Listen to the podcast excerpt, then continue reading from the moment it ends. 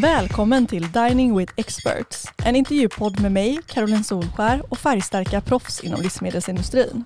Jag har alltid haft ett stort intresse för mat och näring och 2022 tog jag äntligen steget och startade mitt eget foodtech startup, Nuverica. Nuverica har digitaliserat regelverk inom livsmedelsindustrin och hjälper matproducenter att vara både kreativa och compliant. Som entreprenör har jag ofta spännande samtal med olika branschexperter för att lära mig mer om hur vi kan göra industrin bättre och mer framtidssäker.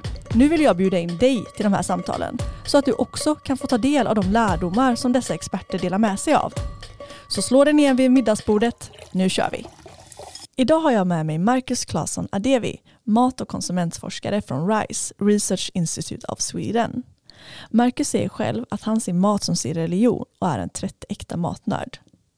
Förutom att prata om, laga och äta mat privat så föreläser, analyserar och använder Marcus insikter från sociologin för att förstå trender kopplat till just mat och dryck. Marcus har även en bakgrund inom kommunikation där han bland annat varit med och startat kommunikationsbyrån Matbyrån Stockholm. Välkommen Marcus. Stort tack. Jättekul att ha dig här och det ska bli jättespännande att prata om, om en konsument, konsumenttrender och konsumenternas sida av det. Som, eh, som företagare så blir det lätt att man bara fokuserar på liksom företagens sida av det. Och ibland tyvärr glömmer bort konsumenterna vilket ju är jättesynd för det är de som är hela grejen, de viktiga som man absolut inte får glömma bort. Ja, verkligen. Eh, och jag tänkte vi ska börja lite med, för du är ju konsumentforskare på RISE, eh, vilket är superspännande. Och jag tror att de flesta vet ju vad RISE är, men bara så att vi inte tappar någon på vägen. Eh, jag tänkte börja med att fråga, vad är RISE och kanske framför allt vad, eh, vad gör du på RISE? Absolut. Eh, RISE det är då Research Institutes of Sweden. Så det är ett eh, statligt oberoende forskningsinstitut. Eh, och man jobbar som både när det gäller eh, innovation men även då eh, mot, vi kan kalla det för tillämpad praktisk forskning. Mm. Eh, och det är en jättestor organisation. Det är så 3000 anställda. Mm. Eh, och går över olika branscher och marknader. Eh, jag då sitter i en grupp som heter eh, Perception och Design. Så att jag är konsumentforskare men jag sitter i en grupp som har andra eh, vetenskapliga discipliner i bakgrunden så det är så en tvärvetenskaplig grupp. Och då sitter vi och tittar på just konsumentbeteende och sensorik och bland annat med fokus livsmedelssektorn. Um, ja, så att när det är nya produkter, så vi pratar om produktutveckling, eh, till exempel alternativa proteiner eh, eller produktionsmetoder, eh, så kommer vi in liksom i en lite senare fas, ofta antingen i början mm. eller i mitten.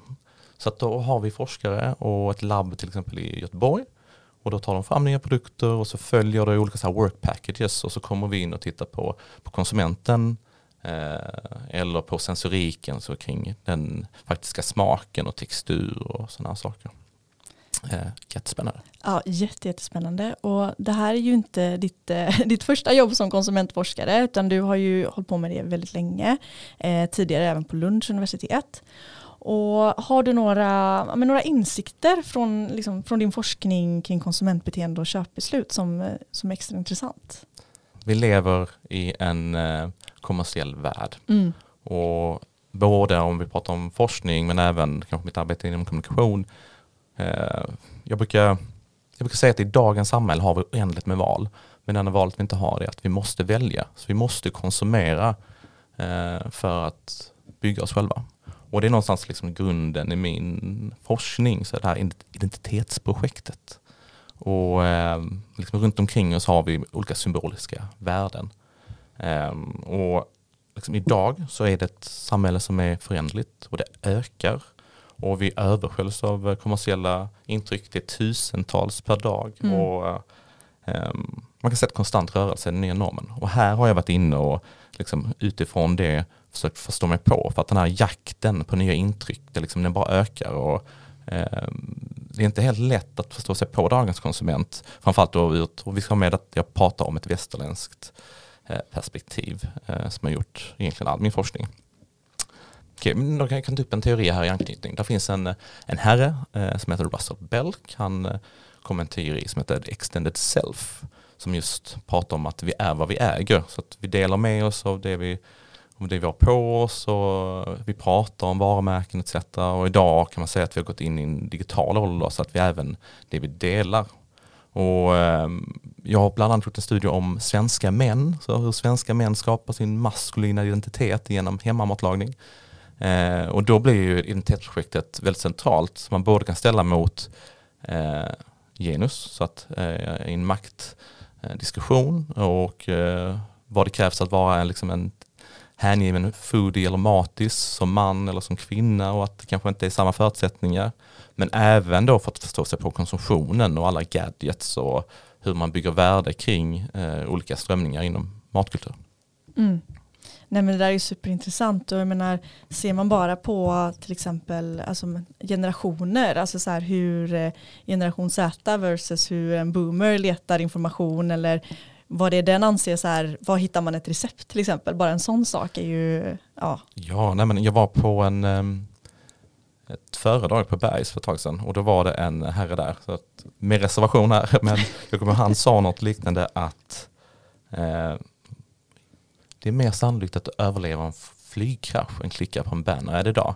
Och att eh, 90% av alla bannerklick eh, sker av misstag. Eh, okay. så här. Det är också lite intressant i relation. Det är i och för sig en eh, företagsstudie men Microsoft har gjort två jättestora studier om folks online attention span. Och man har ju sett att det, liksom, det minskar enormt och i den senaste studien de gjorde så var det att mindre än en guldfisk. Så kan man säga. Mm. En väldigt eh, exempel eh, när man sätter upp en guldfisk så kan man förklara hur, hur vi liksom, vi bara strömmar ju, det krävs mm. väldigt snabbt för att vi ska nå våra konsumenter idag. Nej men verkligen och det ser man ju som sagt alltså, om man bara tittar på sig själv hur mycket, det är så mycket information hela tiden så man har ju liksom även saker man vill komma ihåg kommer man inte ihåg. och, och, det har ju verkligen utvecklats enormt de senaste åren. Eh, så om vi skulle liksom gå tillbaka lite i tiden och titta då på konsumenter och deras preferenser och olika beteenden. Eh, hur skulle du säga att eh, det har förändrats om vi tittar på livsmedelsindustrin de senaste åren? Det är en jättespännande fråga. Um, om vi kopplar tillbaka till förra uh, frågan när vi pratade lite om liksom, kommunikation idag och vi kan se det här med innehållsmarknadsföring. Vi måste sätta produkter i en kontext och just det där att, att, att ens varumärke och ens produkter att det går i linje med vad ens konsumenter vill och mm. ens kunder och att det faktiskt blir någonting, ett mervärde i identitetsskapandet. Och här kan vi också se att den förskjutningen eller förändringen och utvecklingen har skett också inom livsmedelssektorn. Att mat och matkultur, det har blivit viktigare för stora delar av vårt samhälle. Och eh, vad vi handlar, lagar och äter. Man kan säga att det har blivit tydligare markörer för vilka vi är och vilka vi vill vara. Vi har en, en eh, lite sån här rolig, om vi pratar politik, mm. så kan man säga att eh, eh, vad vi äter och vill att inte äta är ju ett dagligt vittnesmål till vem mm. vi är. Och vi röstar tre gånger om dagen genom med vad vi äter då. Och det är ju jättespännande. Och eh, går vi tillbaka här och tittar specifikt på matkultur så kan vi se att det hände någonting på 90-talet. Det var eh, 97 till exempel, då kommer Jamie Oliver och eh, Martha Stewart mm. med sina program. Eh, jag tycker saltets utveckling eh, säger allt.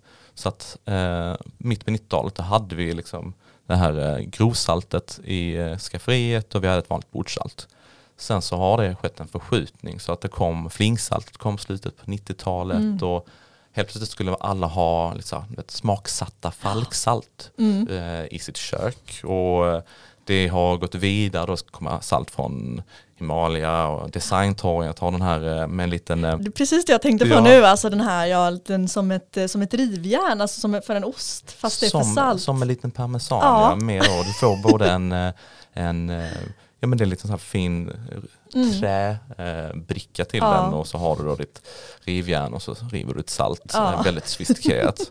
ja, det, men saltet här och du kan se det i andra produktkategorier också.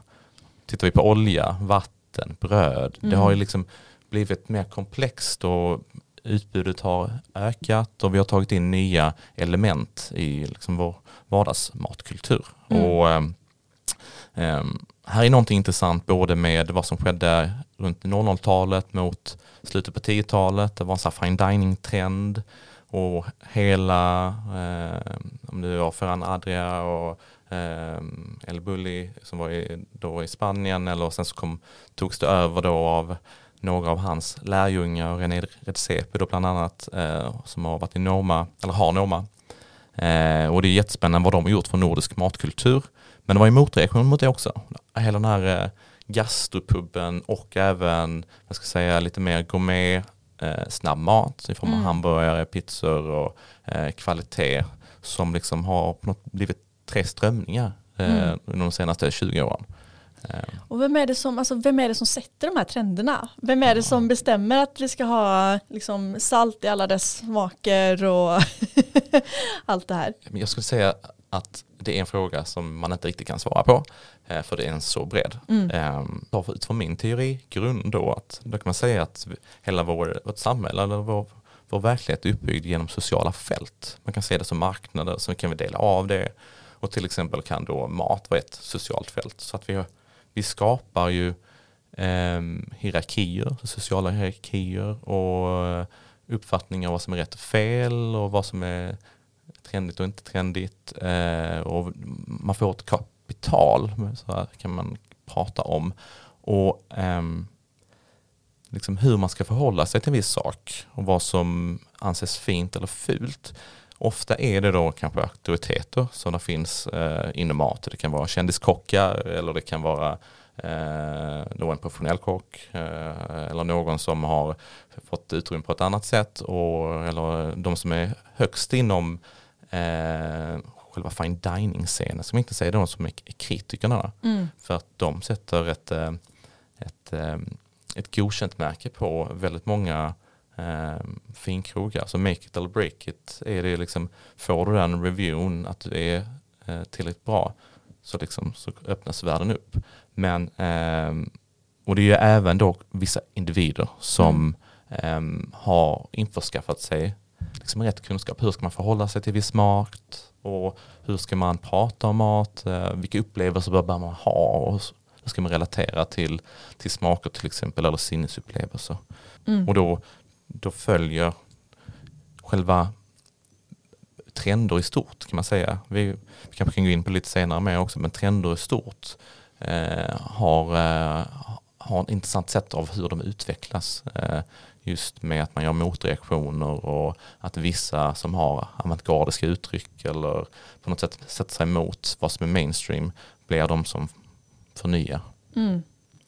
Ja, men och för mig blir det lite så här att jag tänker ju alltid att det jag äter och det jag tycker om är ju saker som jag liksom själv har bestämt och så tänker man ju i alla sammanhang, samma med kläder och liksom allt ja. att man bara säger, ja men det är jag, jag själv har de här åsikterna, det är ingen annan som har påverkat mig.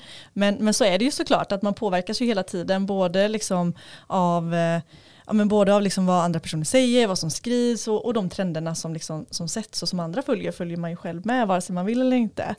Men hur mycket av det här skulle du säga Alltså hur mycket av, av de här valen vi gör när det kommer till mat är liksom val som vi gör på grund av vad de här liksom, ska man säga, statuspersonerna har, har sagt versus vad är det som vi själva liksom har tagit med oss från barndomen och, och från när vi växte upp. Vi är i en värld där vi, vi sköljs över av olika intryck. Så mm. vi måste hela tiden ta, en, liksom, vi måste ta ställning till vad vi tycker är viktigt och inte viktigt. Eh, så att vi har ju med oss den kulturen där vi kommer från och den, liksom den närhet eh, där vi är uppväxta. Och även då pratar vi om utbildning och föräldrar och eh, område. Så att, så att de här socioekonomiska faktorerna har vi givetvis med oss. Och sen så vilken kultur vi är uppvuxen i. Eh, och sen så givetvis blir det att varumärken som vi pratar om. Det blir en jättestor del i att hur, hur ska man vara ja, om jag vill vara en indie-rockare eller en uh, hårdrockare, det blir skillnad av hur jag kommer att klä mig och vilka värderingar jag har beroende på vilket mm. av de fälten. Eller om jag vill då ägna mig åt att äta, så jag är med i en sån här hamburgartråd där vi pratar jättemycket hamburgare. Eller att bara fokusera på vilken är Sveriges bästa hamburgare. Eller om man gör den här eh, rating addicts brukar jag kalla dem. De som flyger jorden runt för att testa olika stjärnkrogar. Mm. Det är också olika det, det är olika strömningar inom liksom en, eh, men, och det skapar, det skapar en tillhörighet, alltså både inklusivitet men exkluderar ju också andra. Mm. Och, eh, så där kan man väl säga att det finns en, någonting man kan härleda det till. Ja absolut, jag menar det är klart som sagt om, om jag tittar bara på mig själv då som är född tidigt 90-tal så är det ju klart att jag menar de trender som, som fanns då som kanske inte var lika liksom, starka eller tydliga inom mat gör ju att det var mer, man, man, liksom, man åt svensk husmanskost och det var så det var medan nu är det ju verkligen en helt annan grej. Jag kommer ihåg när jag var liten så hade jag en kompis vars föräldrar gjorde mycket så här ja, typ mexikansk mat och de liksom hade så guacamole. Jag kommer liksom ihåg första gången jag åt guacamole för jag tyckte det var så konstigt och annorlunda. Ja, jag kommer ihåg själv första gången jag kom hem med en avokado till, Mm. min, till min mamma en gång. Det hade jag köpt för um, min veckopeng. Mm. På väldigt, eh, hon kom från Malmö, Ja. väldigt bred skånska. Vad är det? det var väldigt komiskt. Ja. Ja. Ja. fick jag utbilda min mamma om hur vi skulle börja laga mat med en avokado. Ja. Ja, och jag har faktiskt min, eh, en gammal barndomskompis till mig. Jag är från en ö då i Göteborgs skärgård. Och hans, liksom, hela hans släkt från ja, urminnes tider är från den här ön. Så när hans farmor var liten och för första gången åkte in till Göteborg, det var ju liksom ett stort event, så här. hon åkte färjan in till stan och allt så här. Och så köpte hon glass för första gången. Och så tyckte hon att den var så god så hon ville spara den. Så hon la den här glassen i väskan och skulle Mm. äta den senare. Gick sådär. Det gick sådär. Jag menar, det är en sak nu man tycker låter jätteroligt för att det är ingen som skulle lägga en glass i väskan. Eh, för att alla äter glass hela tiden. Men eh, ja, det har ju verkligen eh, förändrats mycket. Ja, men det är väl också någonstans att vi kommer in på matarstatus och, Mm. ehm, och de delarna. Ja men precis, och jag tänker precis, vi ska prata lite om det här med status och trender och så vidare. Eh, och om vi liksom tittar här och nu, vilka trender ser vi idag inom mat?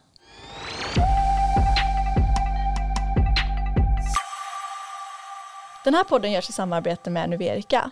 Nuverica har digitaliserat EU-direktiv inom livsmedelsindustrin. Och om du är en livsmedelsproducent som tycker att det är både krångligt och tidskrävande att förstå hur du ska kommunicera och märka dina livsmedelsprodukter så gå in på www.nuverica.com och läs mer om hur vi kan hjälpa dig.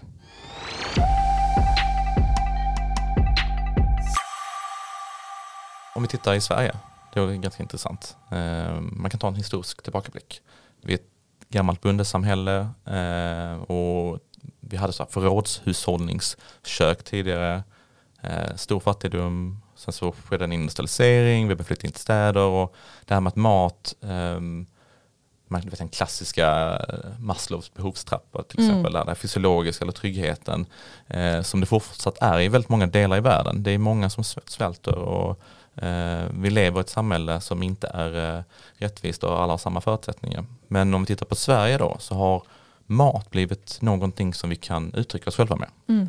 Och vi har en växande medelklass som, ehm, där man kan säga att mat är en del av självförverkligandet. Eh, och det här, vi lever också i ett samhälle där vi pratar väldigt mycket hälsa, vi pratar väldigt mycket miljö eh, och vi pratar om hur vi som individer kan hjälpa varandra och hur vi påverkar vår planet. Och sen så är det, liksom, det är ett motstånd mot väldigt många förändringar också för att det finns kommersiella intressen eh, som inte alltid är förenliga med eh, den utveckling och det som behöver göras. Och jag tycker det är intressant saker som vad är bra smak eh, och vad är bra mat. Det tror jag att liksom, det har man med sig här framåt när vi vill titta på vilka trender har vi. Och ehm, jag tycker ändå att var är vi på väg? Jo men vi ser ju hur vi börjar eh, förädla både nya så att vi tar fram nya livsmedel. Till exempel det jobbar vi mycket med inom, inom RISE. Eh, och då är det både att man, man skapar, eh, man sätter ihop helt enkelt livsmedel och nya, nya sätt att, att få fram till exempel alternativa protein. Eh, men även att vi har eh, livsmedel så som, som insekter som till exempel har blivit godkända som livsmedel eh, i, eh, i Sverige och EU.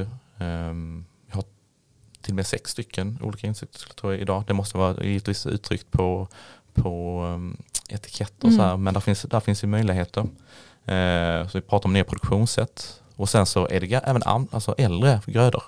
Så vi har ju börjat ta in äldre grödor i, eh, och försöka förädla dem på nytt. Mm. För att till exempel om det är som alternativa protein så sojabönan är inte jättelätt att odla i Sverige. Nej, Eh, verkligen. som, eh, och där finns det delar i den, både som man pratar om vad som är hållbart och inte hållbart. Mm. Men eh, när det är för, för, alltså, livsmedelsproduktion och så finns det både hållbar soja bönsproduktion och så finns det annan produktion som då till exempel skövlar regnskog. Ja. Så att den, det är också en diskussion som ofta behöver nyanseras. Um, um, ja, mm. och här har vi även det här med till exempel hantverk som är en jättetrend och att någonting, vi pratar om smaker, någonting, vi pratar om råvaror med god kvalitet eh, kontra teknologi. Så att vi, vi kan förädla, vi kan framställa olika produkter på nya sätt. Eh, till exempel eh, bekämpningsmedel och så här är också en teknologi.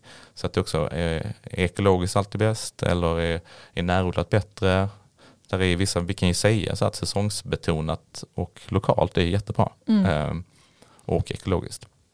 Det, men där sen, sen fungerar inte, där finns ett konsument, det finns en efterfråga eh, som kanske också ställer till det ibland. Vi, vi, för, alltså, vi förväntar oss att det ska finnas en tomat året runt i butiken. Mm.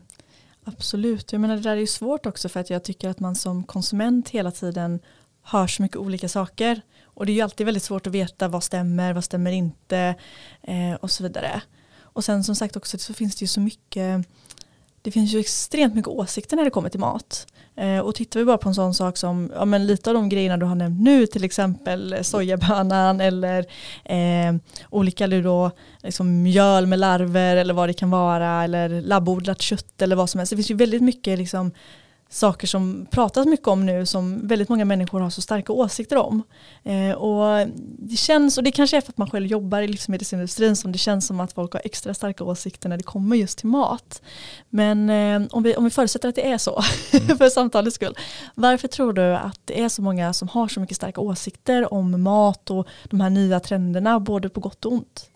Mat är viktigt, eh, både för oss eh, när det gäller att vi behöver mat, det är vårt bränsle för att överleva. Mm. Det är ett sätt som vi får njutning av, eh, så att vi är sociala kring mat. Det är också ett sätt som vi behöver vara politiska igenom. Så att eh, vi, det skapar konsekvenser på vår jord och för vår kropp. Det är naturligt att mat är så pass viktigt. Mm. Och sen så är det också att vi kan ju se att det är massa motsättningar även hos väldigt många liknande grupper. Så i, om vi jag brukar kalla mig själv och människor i min närhet för en del av den kreativa medelklassen som ofta har det relativt bra ställt och eh, bor i en svensk stad. Eh, och vi är en relativt köpstark grupp. Men här och tittar jag liksom på studier jag har gjort men även eh, i, mitt, i min närhet så pratar vi om människor som till exempel veganer, om man är vegetarian eller pescetarian eller fläsketarian. fläsketarian.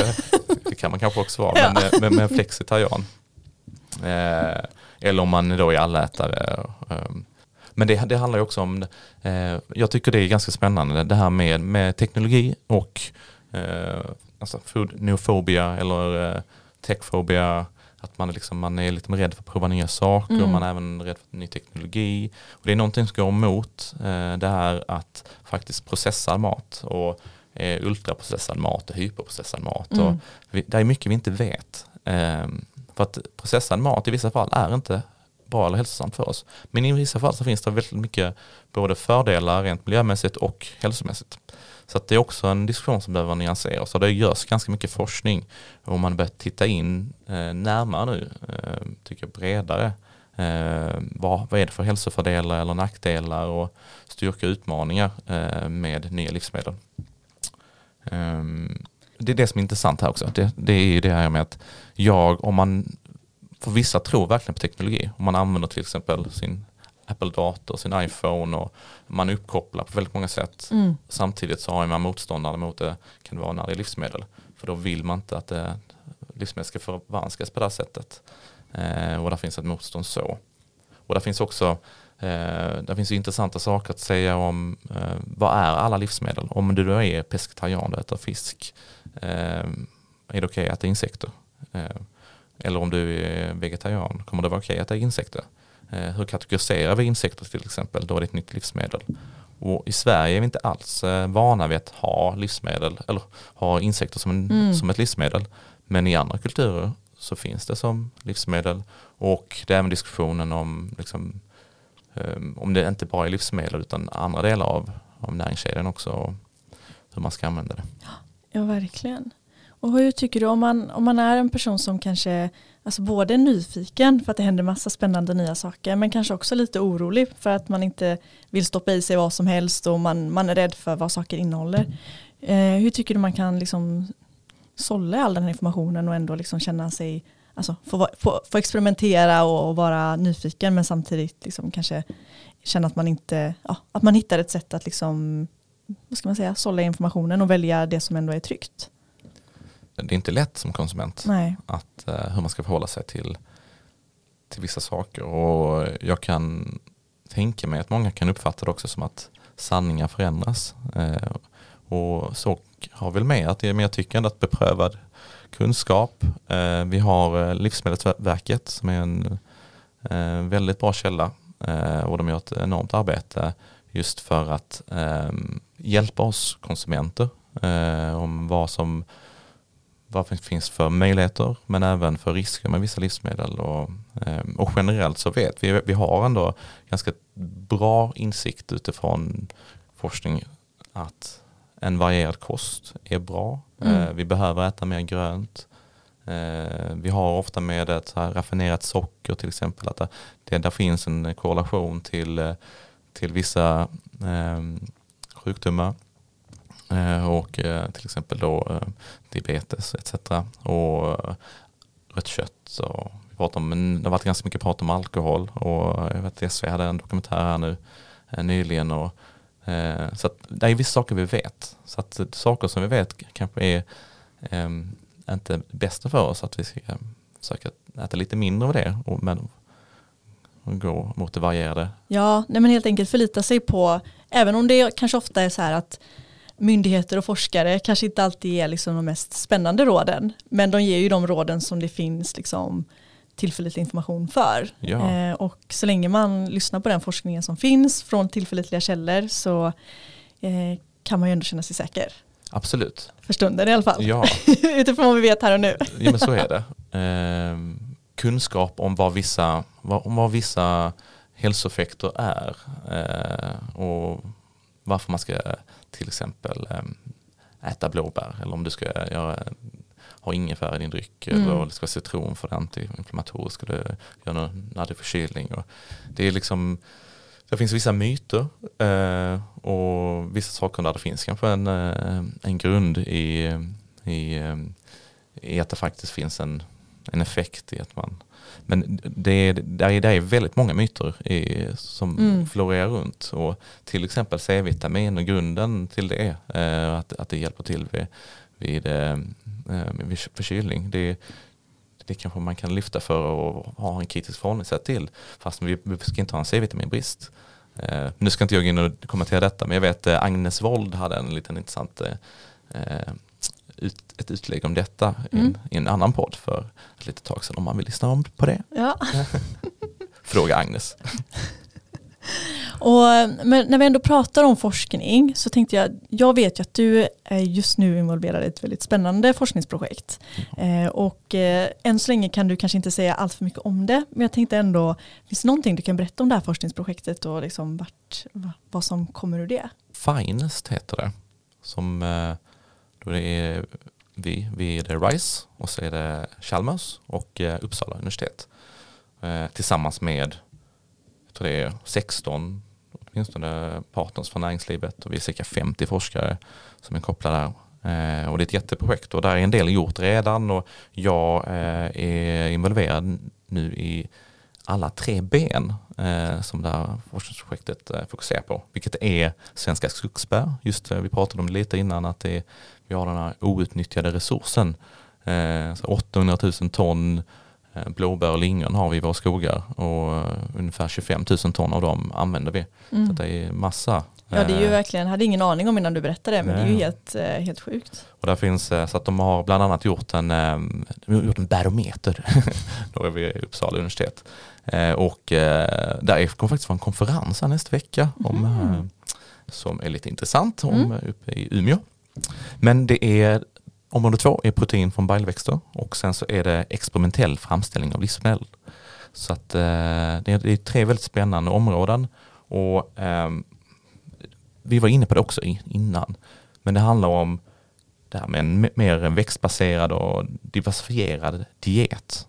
Pratar vi mycket om att det är nyckelfaktorerna för att vi ska eh, få hälsofördelar och eh, även mot miljö och naturresurser i den diskussionen. Så att vi behöver hitta mer hållbara sätt och RISE jobbar ju med en i övergripande hållbar omställning. Eh, och jag är inne då i ett antal projekt där vi tittar egentligen på konsumenten mm. och konsumentens attityd till nya livsmedel och vi tar fram nya prototyper så när, både när det gäller då eh, köttanaloger som är, så kött, en köttanalog är alltså en, eh, en vegetarisk produkt som till exempel om vi säger eh, om det då kan vara en eh, hamburgare som är gjort på fläsk eller nöt så det, kan det vara gjort på soja eller på farmabönor mm. eller något sånt här istället. Uh, så är vi inne och tittar på uh, liksom hur, vad ska vi kalla det, hur konsumenter resonerar uh, och hur man väljer mot vissa hinder och barriärer som finns mot nya livsmedel. Och även då inriktning mot det här alternativa och experimentella livsmedel. Där är, kommer det komma några intressanta saker eh, framåt där mm. vi eh, tittar på blå mat till exempel men även då eh, livsmedel som använt insekter. Nej men det där är ju så spännande och det är ju någonting som alltså en diskussion som jag ofta har med våra kunder. Alltså just för att det är ju ofta liksom livsmedelsföretag som har någon spännande ny liksom ingrediens eller vill använda sig av det och så vet man inte så mycket om de här ingredienserna än vilket gör att man inte kan prata så mycket om dem utan mycket är ju så här man tror att det är så här eller man hoppas att det är så här men man vet ju inte så mycket. Nej, och jag tror det behövs sådana här projekt. Mm. Och det, är, och det här också, det, man kan säga att det här är ett formatsprojekt också så det är väl viktigt att ha med bakgrunden. Och det, har ju, det man har lyckats göra här är att vi har en enorm bredd av, av forskare i olika discipliner som just har tittat på på att ta fram nya livsmedel och nya tillverkningssätt. Och eh, som eh, uppe nu i Umeå på den här konferensen, bland annat har man tittat på att fermentera eh, vissa bär och tittat på restprodukter som de kommer lyfta lite och prata om där. Mm. Och försöka se liksom, men vilken näring finns kvar och vilken hälsa, vilka hälsofördelar kan vi få till mm. exempel då av vi pratar, I Sverige har vi då till exempel blåbär och lingon som är, mm. och det är jättespännande om vi kan få en mer cirkulär eh, användning av våra råvaror. Mm, ja men verkligen. Det, det är superviktigt och som sagt för att knyta ihop säcken lite så blir det ju också det här att man kan ju prata, ta blåbär till exempel som många säger, ja men det är superfood. Men vad är superfood? Alltså så här, det, är, det är bara ett uttryck egentligen.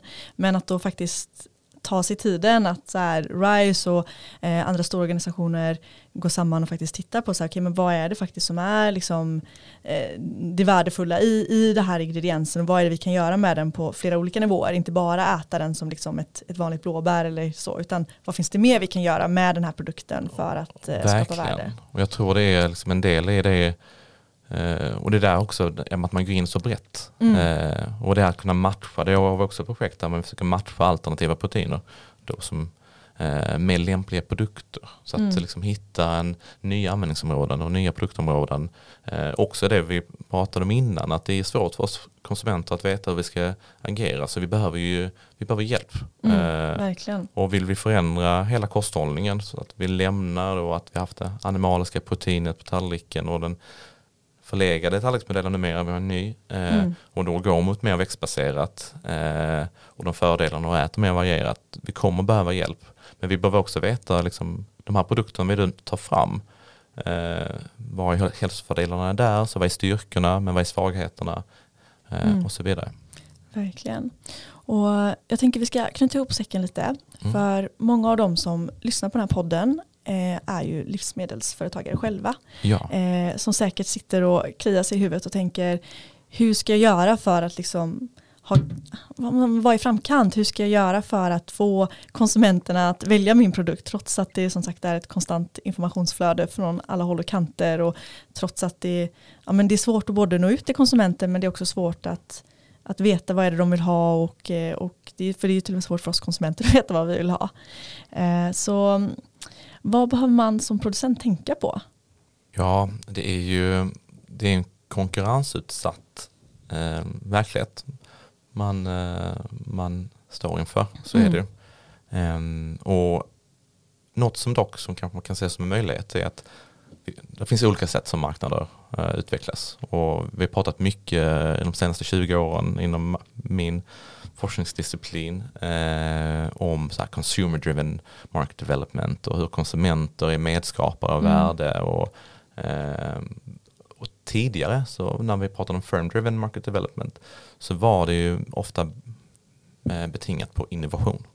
Så att innovation är fortfarande en central, det är nyckeln till, till marknadsutveckling och framförallt inom denna, denna delen av, eh, av hur vi ska alltså, vidareutveckla livsmedelssektorn. För vi, nu pratar vi om nya, nya produkter, vi pratar om nya produktionsmetoder. Eh, sen så är det så att det är många små aktörer, många SMEs och det är många eh, startups som kanske inte har de här ekonomiska musklerna som krävs. Och eh, det kan ju vara ett sätt att hitta och knyta kontakter. Eh, att man då faktiskt eh, kan vara med i olika kluster. För det finns det, det stödet idag. Eh, jag vet att ni har en person med här i, som är Johan Jörgensson mm. Eh, med Sweden Food Tech till exempel. Så att eh, det finns organisationer som kan ge stöd och även då till exempel som RISE där vi kan komma in och hjälpa till i vissa, vissa avseenden när det gäller testningar eller om man vill följa upp eller få fram en ny produkt. Och framförallt när det gäller andra större företag inom livsmedelssektorn att där man kan hitta forskningssamarbeten för just fokusera på produktutveckling. Och jag tror, så att där har vi en del. Um, och Ja, det var lite intressant. Uh, för jag satt faktiskt sådär, jag hade skrivit ner, jag hade ett samtal, uh, jag var nere i, på gastronomiprogrammet i Kristianstad mm. och höll ett föredrag för ett tag sedan. Och uh, då kom jag in liksom i relation till, till ditt bolag lite mm. med Nuverica. Mm. men jag hade skrivit ner så här, standards i olika länder eh, mm. och just om politik och förändringen politiska riktlinjer. Det är också ett sätt ju som att vi, är, vi agerar ofta inte bara på en nationell marknad utan många vill direkt bli internationella. Mm. Eh, och eh, när vi lever i EU så har vi eh, stora möjligheter just att kunna vara i mer än bara Sverige. Mm. Och det är väl också liksom ett, där kanske man behöver hjälp och där finns då andra företag, till exempel Veka, som försöker hjälpa till där. Ehm, så det är väl intressant tycker jag eh, också. Jag satt och bara blabbade ner en massa värdeord. Mm. Eh, men var, det är ju liksom hela de här i värdekedjan så är vi fortfarande inne på att man måste se förpackningen i ett debatterat ämne men det är ett nödvändigt untiv för väldigt många livsmedel och hållbarhet. Men hur kan vi effektivisera eh, då liksom transport och se logistik kanske som kon konkurrensfördel. Jag tror också mycket mer på att jobba säsongsbetonat, att vi som konsumenter måste efterfråga det och, och tänka mer att man kanske inte kan ha allting alltid. Mm. Och sen så har vi de här, jag tror de här kommer fortfarande, alltså kommande åren så kommer vi fortfarande höra alger, zero waste, baljväxter, substitut för kött, root to stem, GMOs kommer vara, det är också ett omdebatterat ämne. Hyperlokal mat, vad innebär det? Vertikal odling, mm. vi, ser det ökar hela tiden. Vi har alternativa protein som insekter, urban farming, clean eating, du vet, brain food. Mm. Alla de här sakerna som är på något så här värdeord i en riktning mot att vi vill ha hälsosamma produkter som gör mindre avtryck på vår planet. Det, det är där vi kommer gå mot och innovation eh, är ju en, eh, är nyckeln. Mm. Eh, och, då, och kvalitet tror jag också i och för sig, det vi pratade om innan, men innovation är en stor del i livsmedelssektorn. Men förhoppningsvis kommer även aktörer som satsar på kvalitet och kanske hantverk, att man kan finnas parallellt med varandra. Ja, verkligen, det hoppas jag med. Ja. Stort tack för att du tog dig tiden att komma hit. Det har varit jätteintressant att få lära sig lite mer om både konsumenter, konsumenttrender men också själv som konsument att eh, tänka till lite på vad det är man faktiskt eh, tar till sig när man väljer vad man ska äta. Stort tack, det var väldigt kul att vara med. Stort tack för att du har lyssnat på Dining with Experts. Om du vill följa eller ge en kommentar om eh, vad du har hört i podden så kan du följa oss på våra sociala kanaler. Vi heter attnuverika överallt, både på LinkedIn, på Instagram och på TikTok. Om du vill höra fler avsnitt så finns vi där poddar finns och du kan även se videoinspelningar av avsnitten på Youtube. Tack så mycket!